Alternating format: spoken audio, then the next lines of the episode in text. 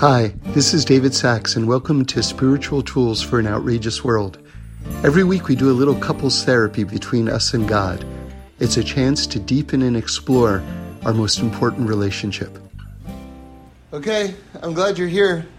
Um, I want to discuss what I think is a, uh, a needed overview and, and simplification, in, in the best sense of that word, of, of just kind of the Jewish approach to life. And that's, that's a very ambitious statement there, but hopefully, hopefully what we'll learn over the next uh, period of time will, will, will be constructive and will afford us a more accurate view of what it is that we're supposed to be doing and, and just, just like I say, the overall structure of everything. Um, it's, it's confusing. It's a very, it, life is confusing. And, and, and Torah is coming to address all of life. So, how could that not be confusing? Um, and, and so often, uh, what happens is, is uh, there is a confusion of how to prioritize things. And, and so, and then also there's a confusion of how to get sort of like distance on things. So it's, it's like everything is being asked for us simultaneously to be completely in the moment, right? Like the, the buzzword for that uh, in today's society, which Torah is very much on board with, is mindfulness. Um, one of the most beautiful um, illustrations of where you see mindfulness in the Torah. Uh, this, this teaching comes, or this observation, it's, it's right in the Torah itself, comes from the, the Moshe Rebbe. And Hashem says to Moshe Rabbeinu, climb the mountain, meaning Mount Sinai. So this is, you know, the epic event. We're about to get the Torah. God says to Moshe, climb the mountain and be there. so that's like, and be there. Well, if you've climbed the mountain, you are there, right? But no, no, no. Climb the mountain and, and actually now be present in the moment of what's about to happen. So that is the that's the ultimate. In other words, if you want to extend that a little bit further, before Moshe could receive the Torah, he had to be a vessel, and part of that being a vessel was being in the moment. So, in other words, in terms of our everyday lives, we're often blessed with so many things. And when I when I say that, I'm really talking about like arms and legs, right? Things that we thoroughly take for granted. And we're running so quickly that we're never receiving what it is that we're being given constantly. Can you imagine you've got, like, to use this bit of imagery, a, a new way now, you've got this expensive bottle of wine, right? And you're pouring, like, this expensive bottle of wine on a, on a fine wine glass that has a lid on the top. so, like, all the wine is, is hitting the top of the glass, and it's just pouring off to the sides. Nothing's going in the glass. Right? So, in other words, can you, we are being given all of the time. But the question is, are we receiving? I'll, I'll tell you something uh, interesting.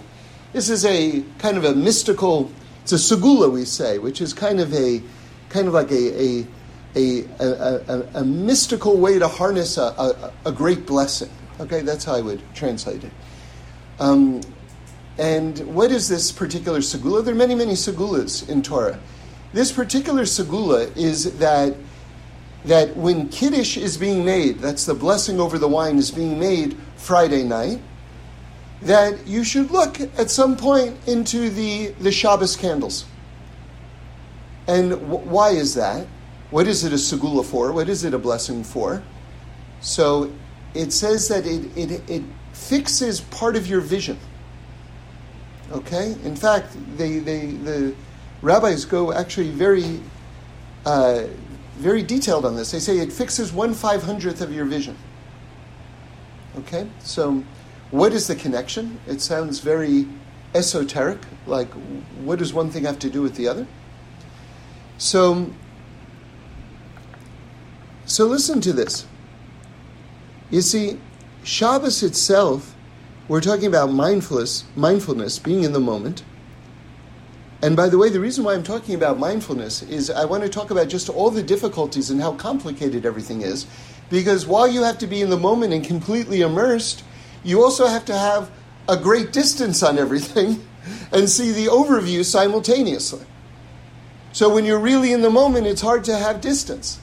This is what we're talking about. We're just spending a little bit of time right now just talking about being in the moment for, for a second. And I'm telling you that the capital of being in the moment is Shabbos. Shabbos is institutionalizing, in the best sense of that word, mindfulness, right? Because you're not you're not working basically. You're just receiving on Shabbos. That, that's, by the way, the answer to a bit of a paradox that the Zohar brings, which is that all of the blessings of the week, including your livelihood, by the way, come down on Shabbos. So you say, well, wait a second. How could it be that my livelihood is coming down on Shabbos? That's the one day I'm not working. well, that's what it is. You, you, by being in the moment, you're just making yourself a vessel on Shabbos, and you're receiving the blessings, and then they'll manifest during the week. Okay? So let's get back to this idea of trying to explain why looking in the candles Friday night while you're making Kiddush while we're making kiddush, what's what's what's what what, what is that talking about? That's the blessing over the wine. That's um, talking about the creation of the world, God finishing the world. Okay. So. So we have an expression in English which is that you know, don't forget to stop and smell the roses. You know, it's become such a cliche, and by the way, it's kind of old fashioned. You never really hear anyone say it anymore. But, but there used to be a period in American history where people used to say it all the time. Anyway, what does it mean? It means that, can you imagine you're walking by a, a beautiful rose bush and you're just in such a hurry, you just walk right by it. So you were so kind of distracted and so busy that you didn't stop and appreciate the beauty that was right there. So that's, that's what it means. Don't forget to stop and smell the roses. That's what it's, it's mindfulness, basically. Okay? So if you live your life in that way, where you're just going by rose bushes, beauty, sunsets, you know, cute little kids crawling around, just all every variety of deliciousness in life, right? Listen to this. This is getting deeper now. At a certain point, you will stop seeing them. In other words, they'll be there, but you won't even notice them anymore. Do, do you hear? We just made a big step there. That's it's not that you're no longer appreciating them or you no longer have time for them. You will no longer see them. That's that's deep. That's a very deep insight into human nature. So so now we can put it all together. What's happening on Shabbos? On Shabbos, everything stops in the best way. And you get to be a vessel to receive. And you get to be a vessel to be in the moment and to appreciate what you have. You're given the eyes to see what you have. Okay? And that's why it's the fixing of the eyesight. Right? Because now you can begin to re see or see again all of the things that during the week you were too busy to notice. So it does actually restore your vision. That's an amazing thing because it started off as like this very sort of esoteric, mystical idea. And now you say, well, wait a second. Actually, Shabbos does restore your vision because now I'm slowing down and I'm going to be able to appreciate again and see again all these blessings around me. Okay. So again, we're trying to make an overview. And I'm telling you that it's very it's very complicated to have it like I, I always like this phrase that I heard in the name of Steve Jobs, which is simple is hard. Right? If you can make things simple, especially if you're summarizing a, a vast thing like life itself and Torah itself, if you can make it simple, that's a very great blessing. So that's what we're going to try to do right now. Now, we know that one of the tenets what one of the things that makes Torah Torah. What what makes Torah Torah? Okay? Well, it's the word of God. Right? Okay. But let's be more precise. I would say what makes Torah Torah is the mitzvahs. Again, if I just want to simplify, the commandments in the Torah what make the Torah the Torah. Okay? Otherwise, it might be divine stories, but Torah is more than just stories. Torah is a, a user's guide to the world, a user's manual to the world, which means that I need the steps of what to do. Right? What am I supposed to be doing? Okay? Okay. So so now we're, we're, we're, we're, we're saying that there, there are things to do. And, and we're not just saying that there are things to do, we're saying that there are things to do from literally the moment you wake up in the morning, right? We, we have words that we're supposed to say. The first words that out of our mouth every morning are Modeh ani right? I, I gratefully acknowledge you, God. I gratefully thank you, God which is an amazing thing because it so syncs with what modern psychology is finally realizing that the key to happiness is gratitude. So, literally, you know, the Torah knows all these things, has known them for thousands of years. Literally, you begin each day with gratitude. That, that's, that's Torah in action. You know, you can, the, the sort of like the modern um, insights gives you, give you um, even more appreciation for what it is that we've always known. You know what I'm saying? Like, have you ever been in this situation where you don't know how you feel about something? Like, maybe this is a good movie, I'm not sure. And then you're with someone who's like an expert and he loved the movie, and now you also love the movie? You weren't sure, but this guy loves the movie. Now I love the movie.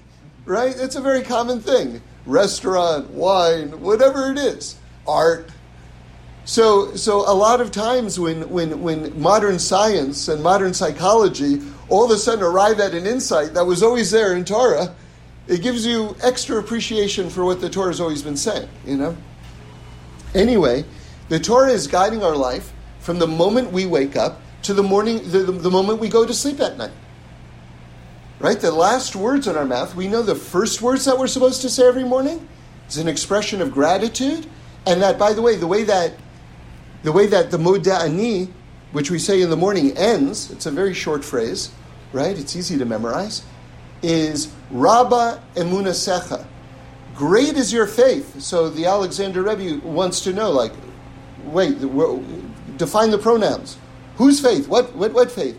And, and the Alexander Rebbe says that what Modeh ani is finishing with is a declaration Great is your faith, God, in us right? So we, we, we are grateful to be alive and we are empowering ourselves. God believes in me.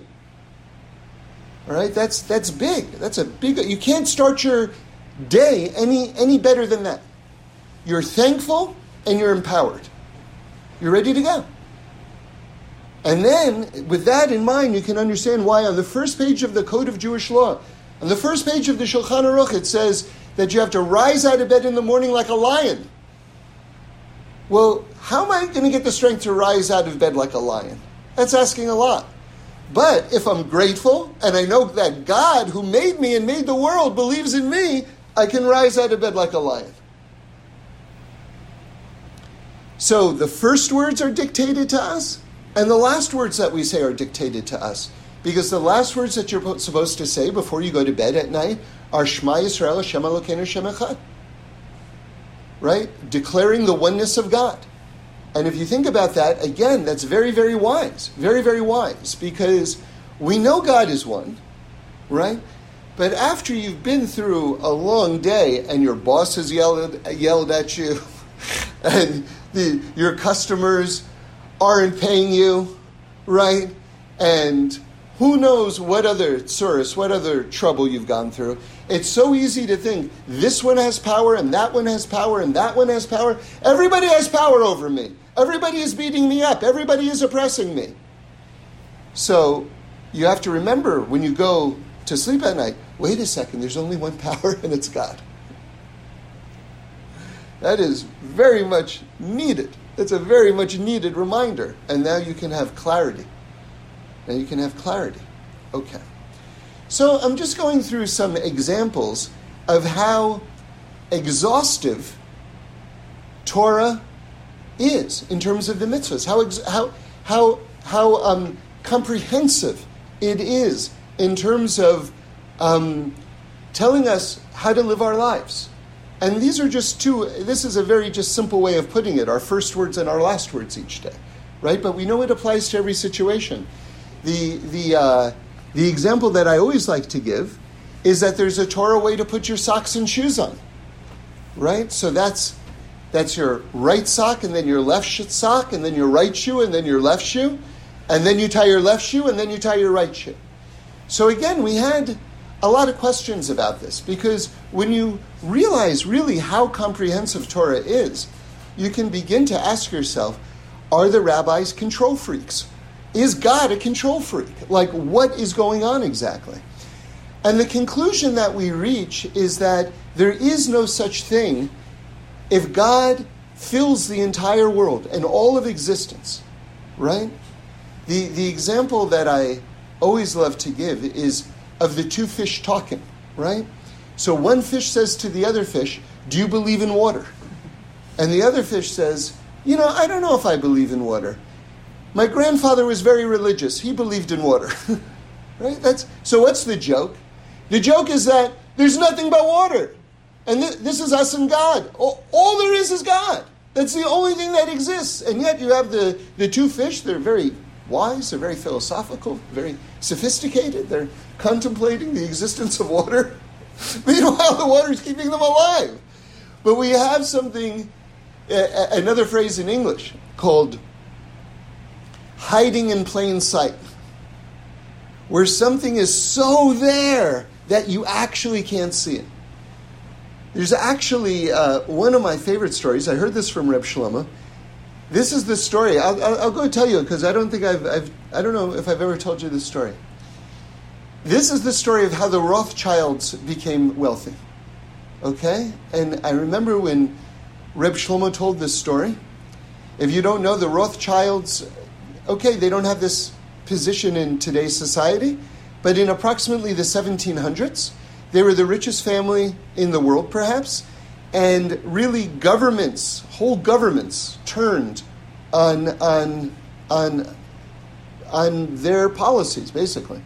I mean, that's overstating it because um, they weren't that powerful. But nonetheless, there, there, was, there had never really been anything like the Rothschild family. So, so where did they get all their money from? Especially at a time when most Jewish people were, were, were, were starving all over the world. Okay, so here's the story. Here's the story. Now, I'll just preface it with one more thing. When Reb Shlomo told us this story, he said there's another story which I've actually heard.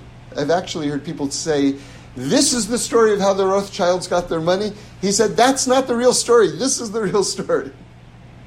okay? And he's got proof. But anyway, I'll tell you this story. So, um, you know, there was a there was a very very great uh, rabbi, a great chacham. He was in the Sephardi community. His name was the Chacham Tzvi. Right, the Chacham Tzvi was really one of our greatest rabbis, and he was in Amsterdam.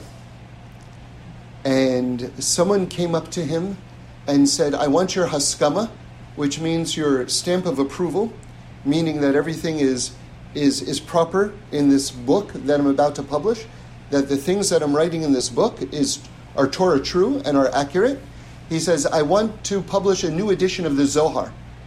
And I want your stamp that this is a, a, a kosher edition of the Zohar. And the Chacham Tzvi, again, one of our greatest rabbis, gave his stamp that this was kosher. Okay? Then he had a dream and he realized that it wasn't and in fact, that the person, and it, and it really wasn't, by the way, that the people who were coming to him were members of the sect of Shabbatai Tzvi, which was sort of like this cultist offshoot of the Jewish people at the time who believed in a false Messiah. And they had basically produced a corrupted version of the Zohar. And, and now the Chacham Tzvi had just given his stamp of approval to this edition of the Zohar.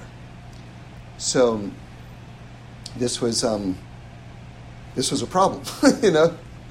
So, and um, this is approximately, uh, I don't know, 1700s, maybe it was the 1600s, right, right around there. I haven't got the date exactly.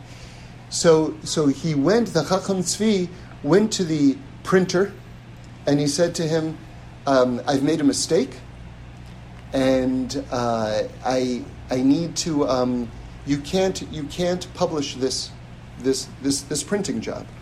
And the printer said, You know, I'm very sorry, but this is a very nice job and I'm I've been contracted, and you know that's what it is. So the Chacham Tzvi went back, and that that night he burned down the, the printing press, that that place, and he left uh, a, a, an envelope with all of the money to replace it, and and and and that's that's that's what it was. Okay. And he wrote. He says I, the Chacham Tzvi, have burnt down your printing press, and here is the money to, to replace it. Now, the Chacham Tzvi, Chacham means wise man, right? This is a, um, this is a title that's given to very great uh, Talmidei Chachamim, Torah scholars. So the Chacham Tzvi didn't get his name Chacham for nothing. He knows that the police are going to be after him. And he says, okay, so where is the best place to hide? So he says, okay, the one place they're not going to look for me is across the street from the printing press. so he goes and he knocks on the door, and, and the man of the house opens up the door, and his name is Mr. Rothschild. He's a very poor man. And the Chacham Tzvi says, Listen, the police are after me, and I need you to hide me. And, and he says, Okay. And so he goes and he goes up to the attic. He puts him up in the attic of the, of the house. And the Chacham Tzvi says, Listen, um, I want you to know my schedule. And I don't remember the exact details here, so but this was the spirit of it. He says, You know, I get up at, at Chatzot, at, at midnight. I'll need you to bring me some tea. and I'm going to be learning there. And then at, at a certain time, you're also going to have to and these will be my needs at this certain time. And it was like, you know, like, wait a second, what? I'm, I'm putting you up for the police, and now all of a sudden I, I can't sleep. And so, but again, this was the leader of the entire community. You're not going to be disrespectful to him. So, okay, this is what it is. So the Chacham Tzvi was staying there for a certain amount of time, and he said he sensed that the man no longer wants him into the house. Mr. Rothschild, that he's no longer welcome there. In other words, said his presence there was, was too much of an imposition on, on the family. So Mr. Rothschild walked in that day, and the Chacham Tzvi said to him, I want you to know that I can read thoughts. And I know that you're going to ask me to leave. But the truth is, that I was going to leave today anyway. And he says, I want you to know something. I was going to give you two blessings. The first blessing was that all of your children should be Talmidei Chachamim. All of your children should be Torah scholars, right? Which is a very great blessing. And the second blessing that I was going to give you is that they should all be tremendously wealthy. But because you were going to kick me out of your house, I'm only going to give you the second blessing. And that's, that's what it was.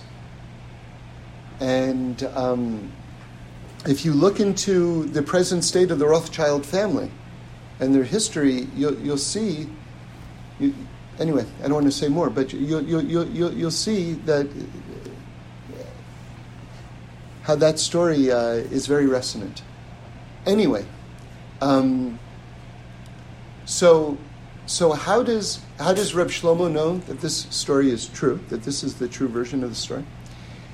Because the Sanzer Rebbe, who is a very great Hasidic master, the Sanzer Rebbe was a descendant of the Chacham Tzvi, and the Sanzer Rebbe um, was involved in saving different people and populations, and and also making sure that uh, that. Uh, people who needed dowries, poor poor brides who needed dowries, especially like orphan girls who didn't have dowries, would be able to get married, so he would be raising money for them and things like this.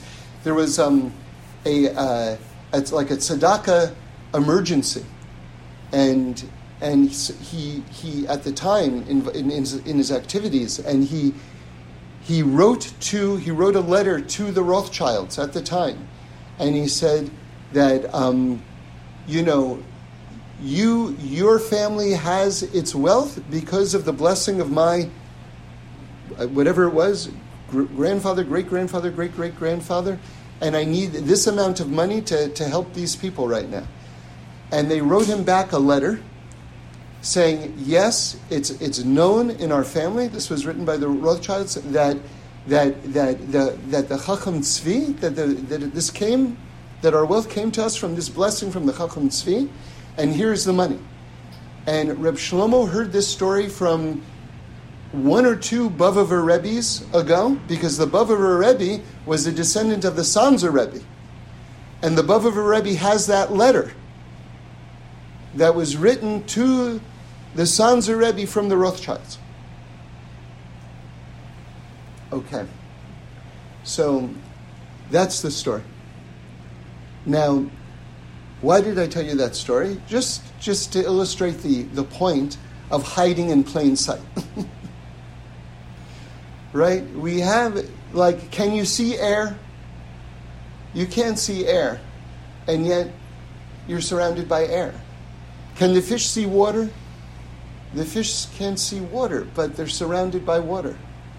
I, I, was having lunch with a friend of mine. I said to him, Where did you park your car? He said, Across the street. I said, Do you realize you can't get to your car without swimming through godliness? Right? This is us. We're completely immersed. We're immersed. Okay?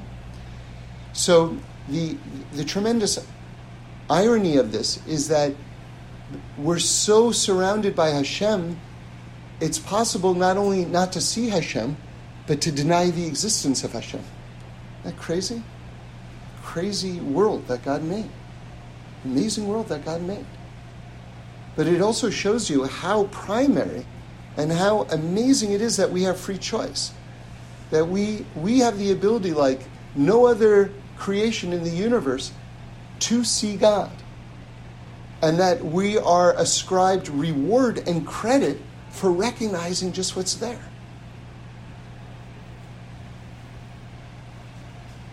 So, as such, because everything is just godliness around us, right? But there's still right and wrong, right? You can't you can't take it too far. You can't say, therefore, everything is good because because God is in everything. So I can absolutely do any kind of behavior. There are religions based on that, by the way, but that's not Torah. We say that's not actually the truth. And in fact, one of the explanations that I heard why the Vilna Gaon excommunicated the Hasidic movement is because he was afraid that they were going to go too far. That meanwhile, it's like you had like a like you had like a, a, a let's say so to speak like to give you a an analogy like a person who's who's had a heart attack on the ground and that they're they're being administered like um, you know with those electric paddles you know like they're being brought back to life like like the Hasidic movement sort of brought the Jewish people back to life. Like we had just been so alienated in terms of a relationship from God and God's presence and God's closeness and God's love that we needed to be kind of like brought back to life. The, the, the Hasidic movement succeeded in doing that by restoring the, the sense of spirituality um, to just every single day life. But the Vilna Gaon was like, yo, yo, don't take it too far. Like, no, don't start telling me that pork is kosher because God is everywhere. Because I feel like you're heading in that direction.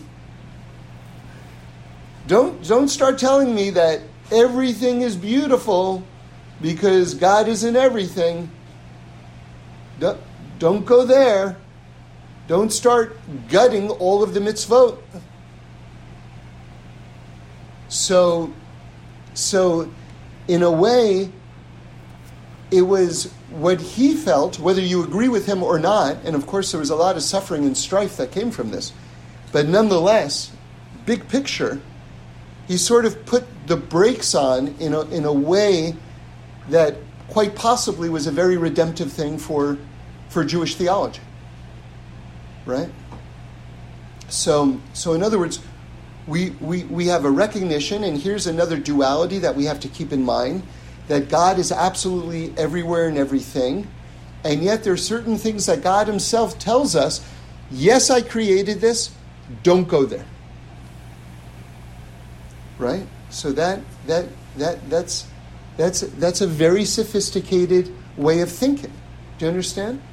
Because the natural inclination is if it's natural, it's beautiful, and therefore, I don't care if there's a, a, a mitzvah that, that speaks to this.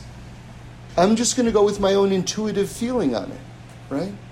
Like, I'll give you a very sort of like a bit of a shocking example of this, but um, it always made a deep impression on me. I heard this from Rabbi Aaron. He says, you know, like a baby, like when a baby is a baby, it needs diapers, right? Just we, we understand that. It's a baby. What does a baby know? You know? Hasn't grown up enough to, to be able to control itself. But can you imagine an adult, well into adulthood, you just say, well, this is natural, it's beautiful, and you just continue to wear diapers? Like you like it's a repulsive thought. It's a repulsive thought. Because you understand that there is a certain need to sort of like say, okay, there is a natural order, and yet I have to be a little bit more evolved in terms of my interaction with the natural order. And just because something exists doesn't mean that therefore that's permission to utilize it. Perhaps it's there not to utilize. In order for us to have free choice, to further evolve ourselves and, and, and lift ourselves up. Okay, but what is the point? The point of all of this, let's get back 25 steps, okay? The point is is that Torah is comprehensive. First words in the morning, last words at night, socks and shoes, every situation, not because the rabbis are control freaks, not because God is a control freak, God forbid, but because there is no such thing as a secular moment. There is no such thing as a secular moment.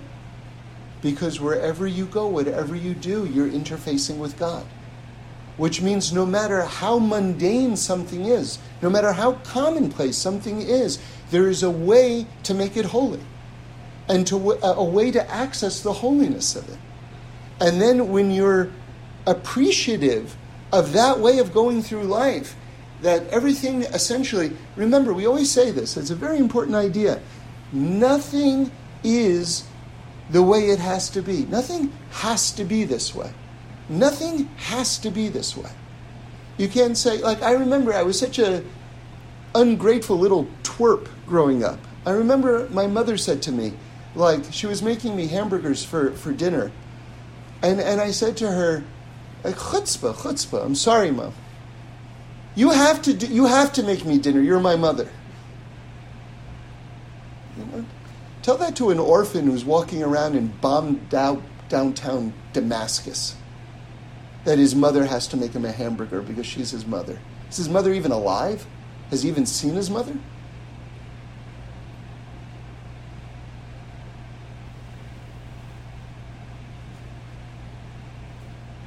Nothing has to be the way it is. Nothing. And then when you realize that, you realize, wow, well, then everything that I'm just so used to being there doesn't have to be there, which means that everything is not just there, everything is there. It's there by intention. And that's every blessing that we have and every obstacle that we have. Wow, okay, now we're getting deeper. It's all not just there. It's it's there. It's it's tailor-made for you the good and the challenging. Now you say, okay, well then, if this is actually the landscape, well, how am I now intelligently going to interact in this landscape? Like, can you imagine, like, do you remember those mazes? Like, when I was a kid, I loved to do mazes, right?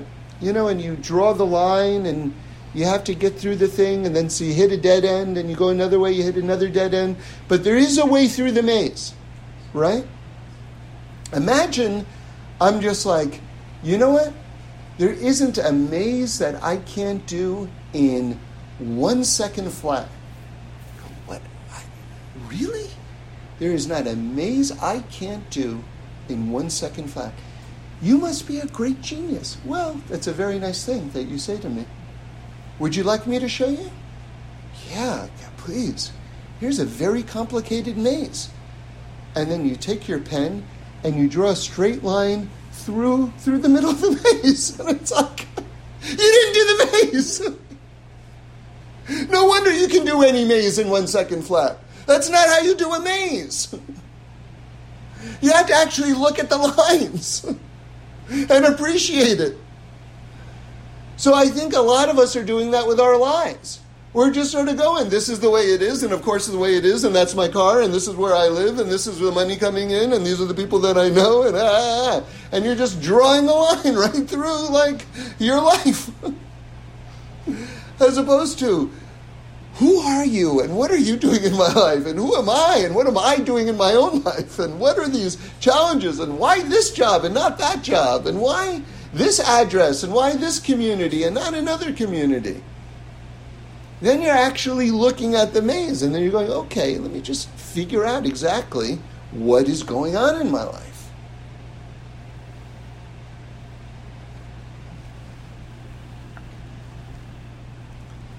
So we're still working. Remember, we started off with a very ambitious statement. I, I, I, I, with great chutzpah, I suggested to you that I, in the spirit of simple is hard, right? In the spirit of making everything simple, I wanted to give us an overview of the Jewish view of life.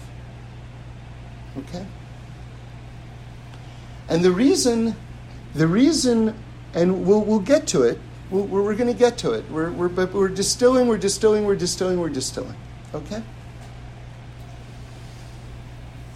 And the reason why I wanted to talk to you about how comprehensive halacha was. Remember, that's translated as Jewish law, and that's part of the problem that we translate it as Jewish law. Because if you combine these two ingredients, you're going to get a very toxic conclusion, which is very inaccurate and very widespread. What's the toxic conclusion? It's halacha, it means Jewish law.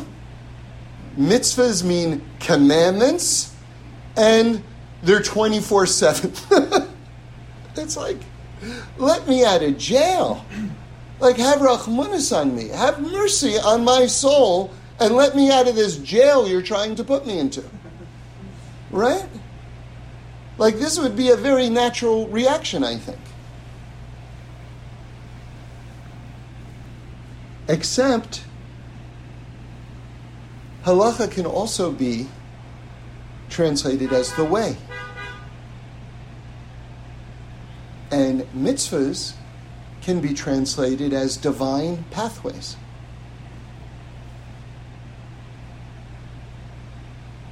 And if God is absolutely everywhere, and if everything is quite precise, then I want to know how to get through this maze called life.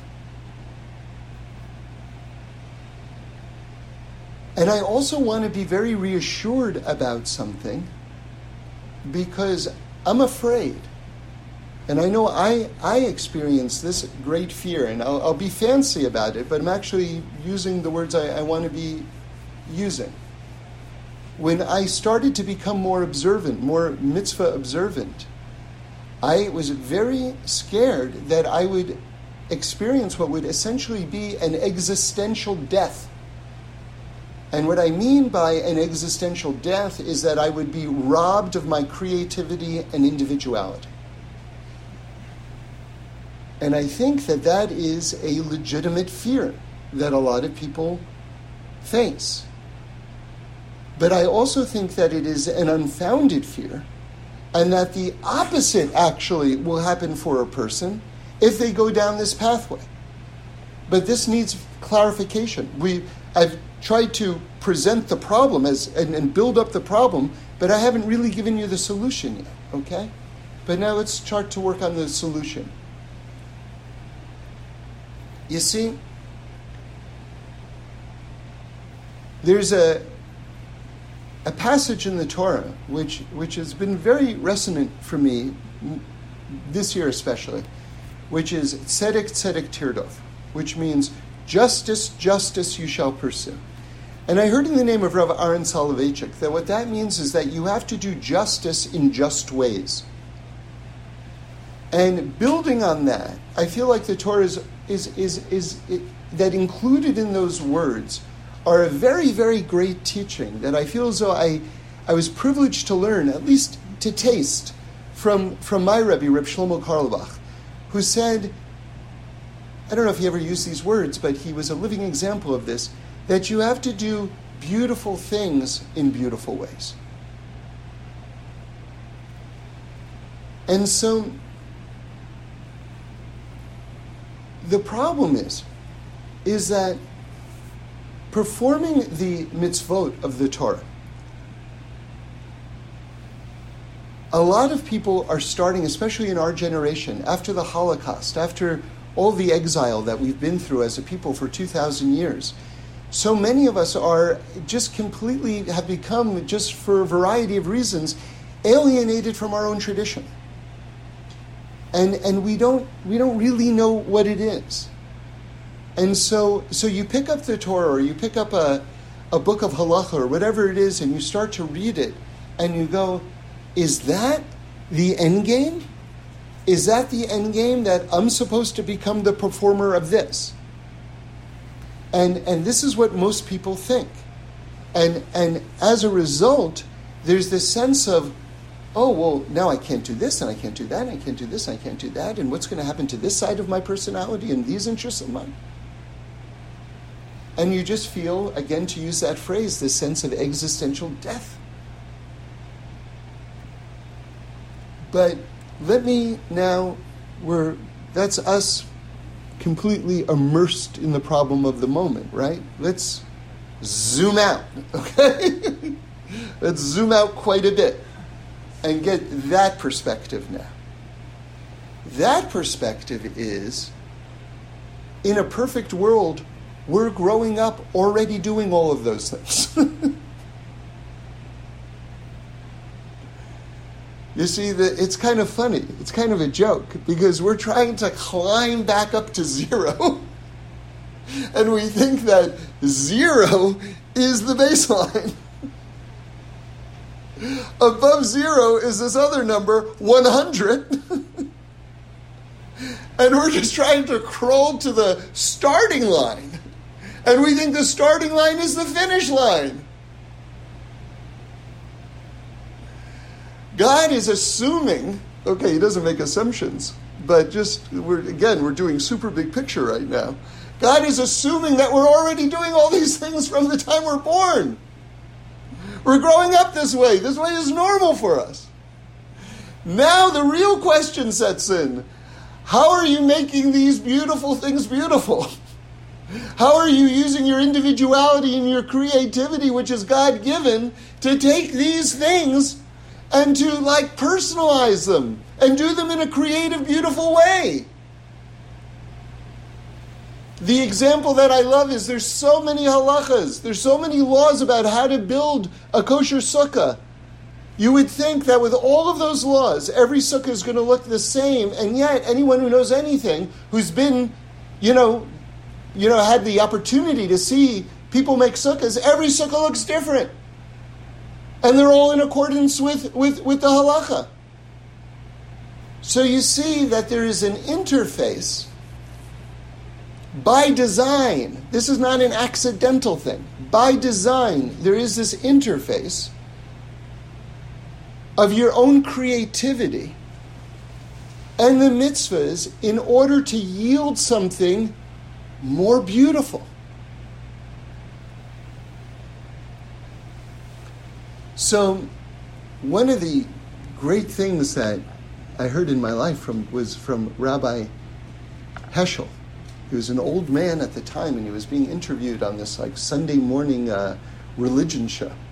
And it was someone, maybe it was me, I don't know, or someone just turned on the channel, and there was this old rabbi like, saying, "You can turn life into art."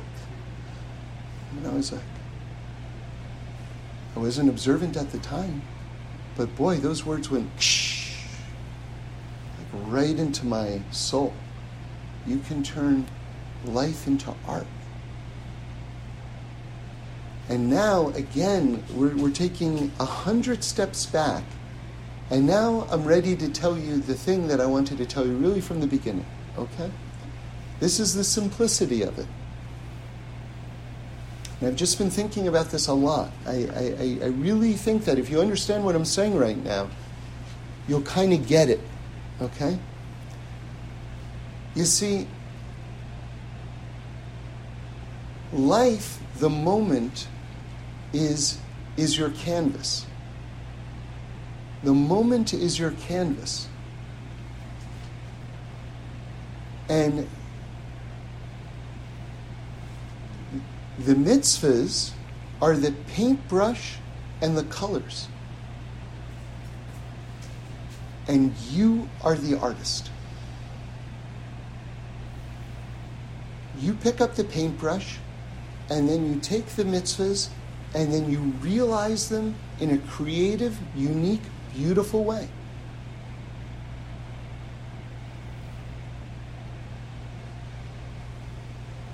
That's what's going on. God didn't create your individuality for you to deny your individuality.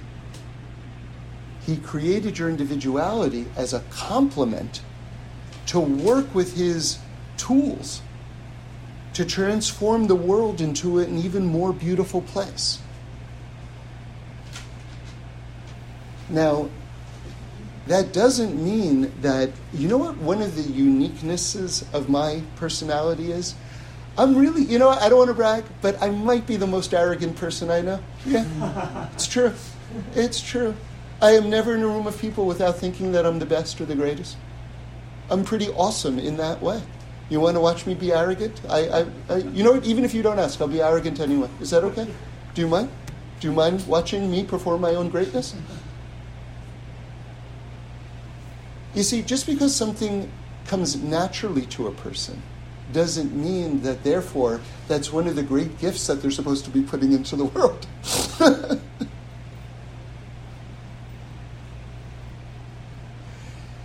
there are two main aspects to the Torah one is the do, the other is refrain. These are the two great engines of one's personality and the two great drivers in terms of the personality, the, the transformation of the world doing and refraining. And the Torah gives you that vision of when to do and when to refrain. It's an amazing, this is an amazing gift. I heard in the name of the Ari that what got damaged in the Garden of Eden is that we didn't know when to do and when to refrain anymore. Interesting? We, we had kind of lost that instinct in a way. And so the Torah comes and it restores it with this like divine blueprint of telling us how to be in the moment and how to use those sort of normative tools in creative ways to channel our individuality through it and then something more beautiful comes out. I'll give you another example.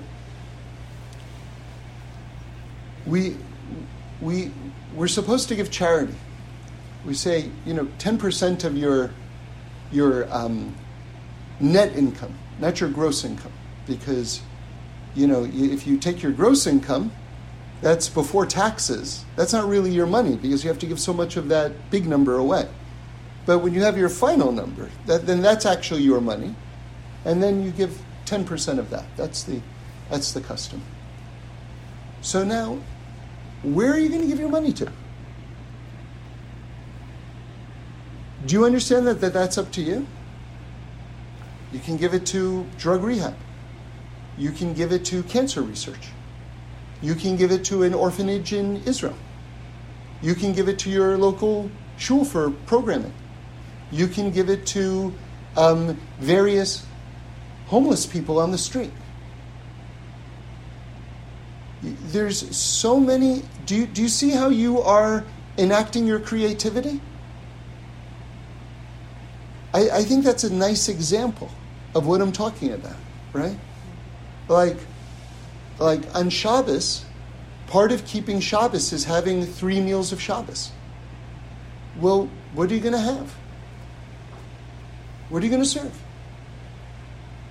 I mean, you know, I, I go to Shabbos tables every once in a while now where, you know, you're ideally you're supposed to have some fish and some meat, right? But now the fish is sushi. That's a total creative choice. That's a total creative choice. Or if you want to have, um, you know, a vegetarian thing, that's that's okay too. Right?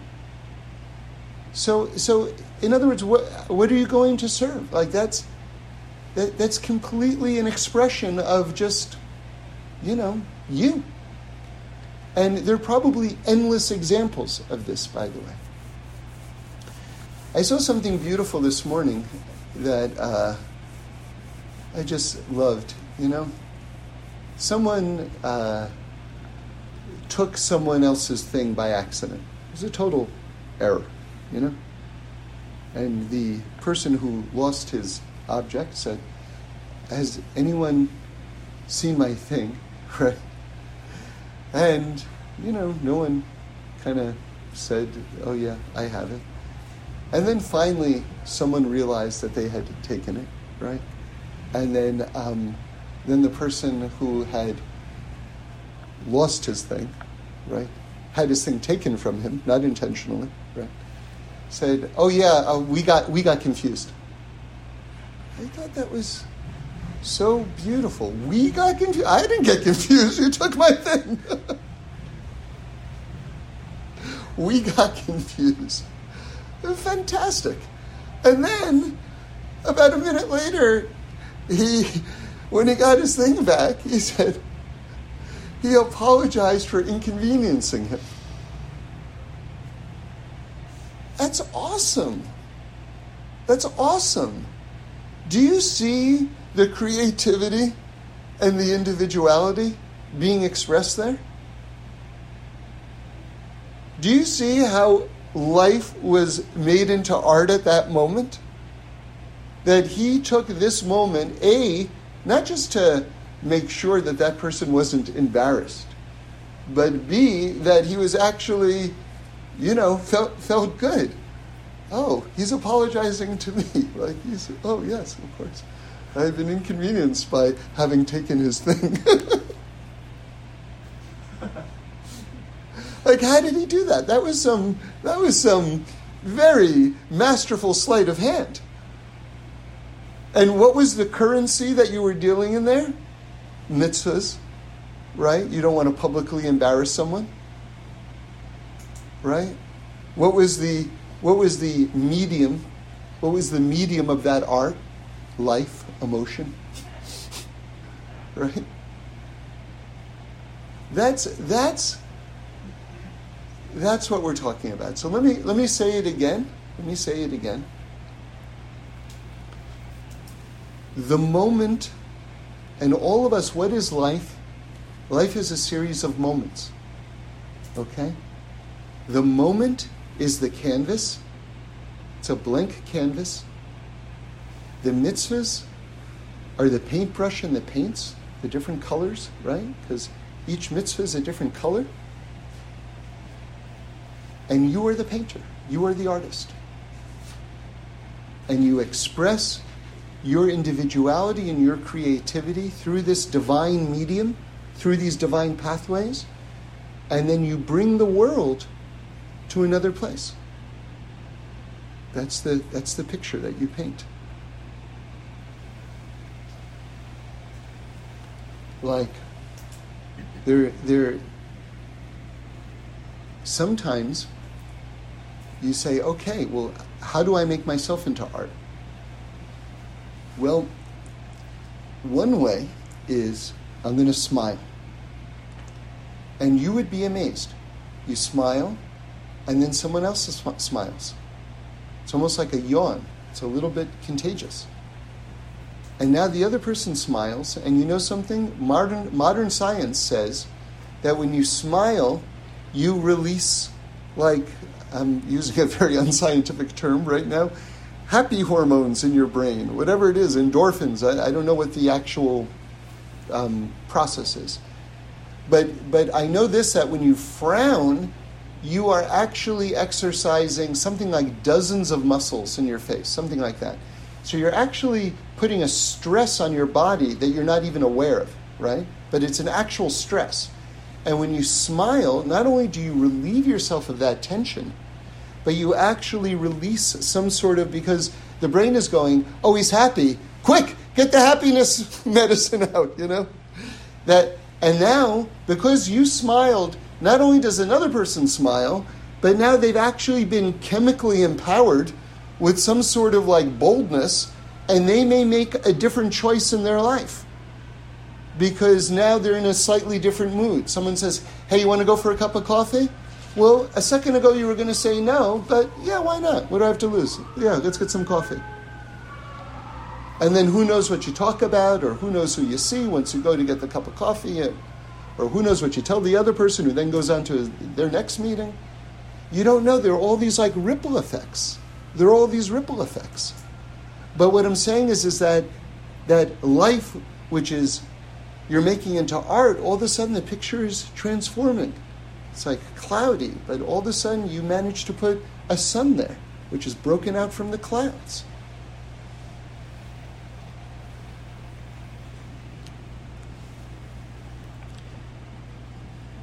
Okay. We'll stop. Thanks for listening.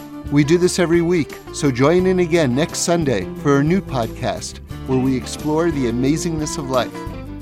And review us and send in any comments or suggestions. I'd love to hear them.